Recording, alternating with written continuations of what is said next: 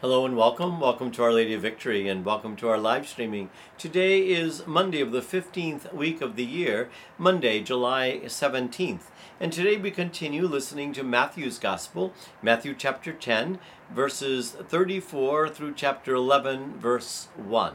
So let's listen together and learn from St. Matthew today.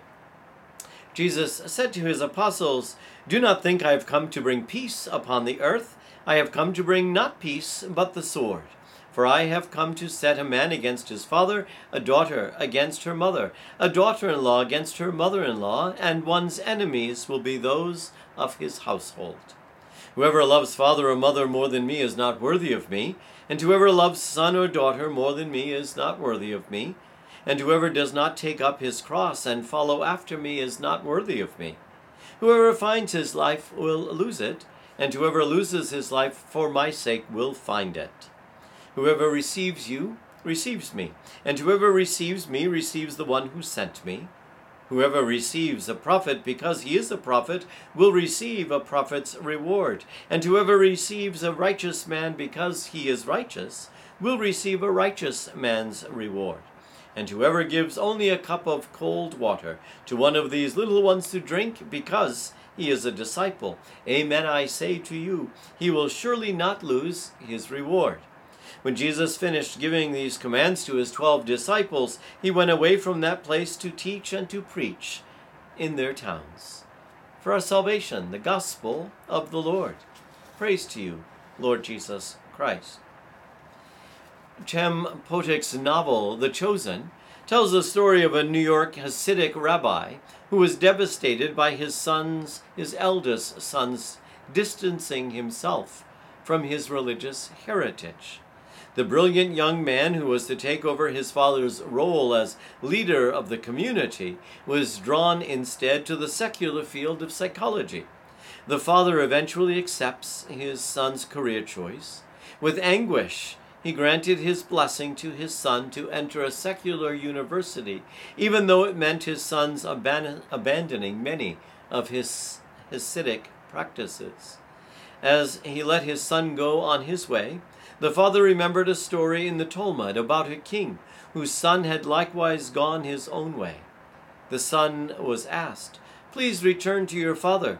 The son replied, I cannot. Then the king, his father, sent a message to his son Return as far as you can, and I will come to you the rest of the way. See, the true disciple of Jesus takes a very different approach to resolving conflict, an approach totally at odds with the win at all cost philosophy of the world that you and I live at. We're called to work for reconciliation at all costs, to risk our ego our pride, our prestige, for the sake of family, community, and friendship. See, the disciples' first duty is to take that first difficult step in bridging the distance between us and others, and to make the last effort required to bring healing to whatever hurt estranges us from others. Jesus calls us to rise from our grave of self that we might live the Father's love for all his children.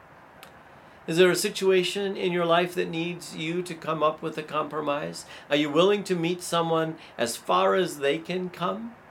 Or are you just determined that you will not budge? And if they want this relationship to repaired, it's got to be their movement. That's not the movement of faith. Jesus meets us in our shame, in our guilt. He meets us even in our sin. And it is great love, with His great love, that He asks us to love greatly. Let's pray. Make us ministers of reconciliation, O God, always able and willing to put aside our own expectations and resentments in order to bring your peace to our households and communities. Walk with us as we take that first hard step towards forgiving and seeking forgiveness. Take our hand in yours as we put aside our own needs and wants for the sake of others. In Jesus' name we pray. Amen. Our Lady of Victory, pray for us. Be blessed today.